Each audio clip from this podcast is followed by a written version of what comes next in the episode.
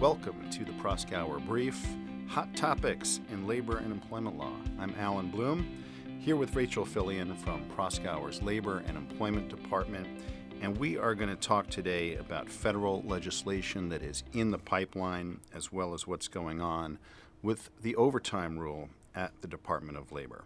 So let's get started. Rachel, what's happening now in Congress as far as bills in the labor and employment law space? So, first, let's start by talking about two anti discrimination bills that we have our eye on. First up is the Equality Act. So, this was a bill that was originally introduced in 2015, but it failed to generate bipartisan support and it died in committee. The Democrats reintroduced the bill in May of this year.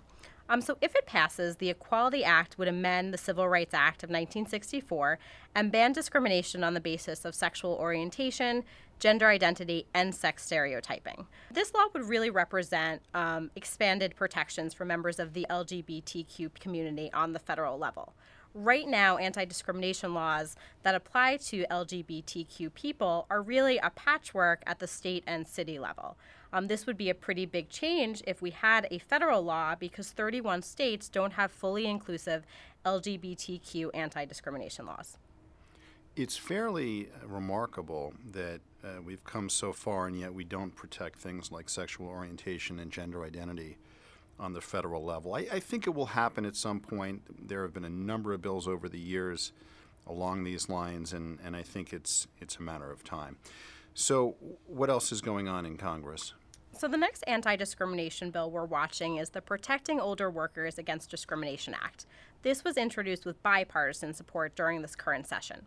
So, if this bill passes, it would reverse the Gross decision that was issued by the Supreme Court in 2009. So, in Gross, the court had held that to prevail on an age discrimination claim under federal law, the employee had to prove that he would not have suffered an adverse action but for his or her age. So, in order to prevail on a claim, you'd actually have to demonstrate that age was the sole motivating factor for an adverse employment decision. Um, as critics of that decision have pointed out, that's a higher burden than's required to prove a discrimination claim under Title VII based on some other protected category. And so, what this bill aims to do is make the standard a mixed motive standard in line with protection under Title VII.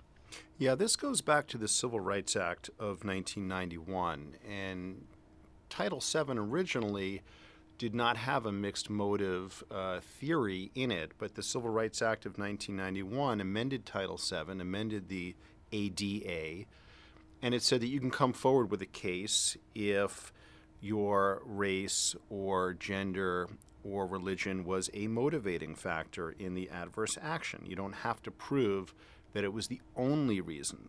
The problem with that act is that it did not amend the ADEA. And so that was what was before the Supreme Court in the Gross case.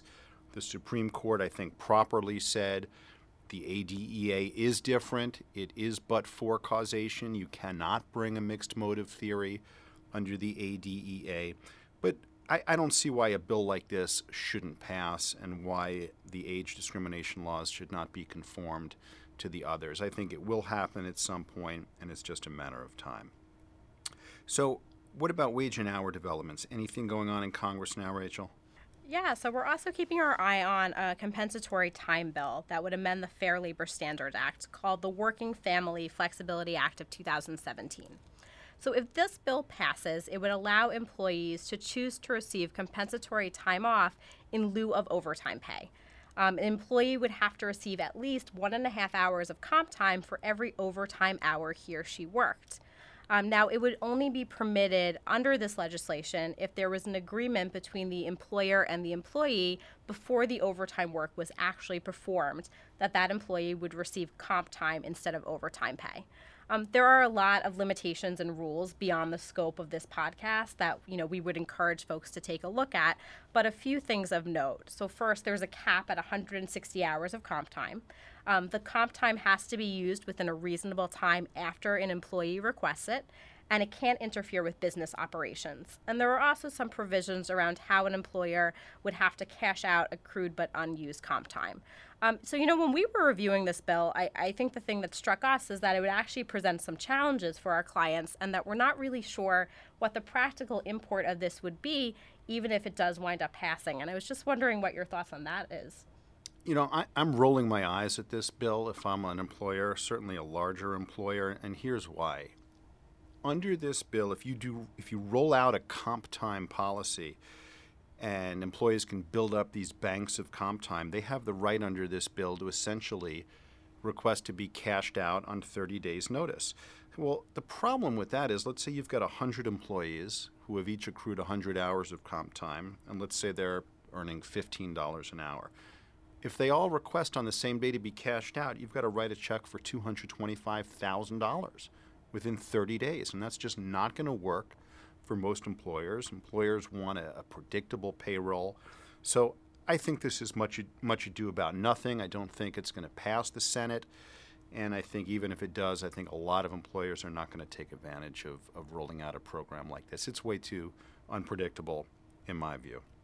So, finally, what's going on with this overtime rule that was uh, all anybody talked about last year until the Texas judge enjoined it uh, nationally. W- what's the status right now, Rachel? So on Friday, right before the July 4th holiday on June 30th, we actually got our first news about the overtime rule in several months.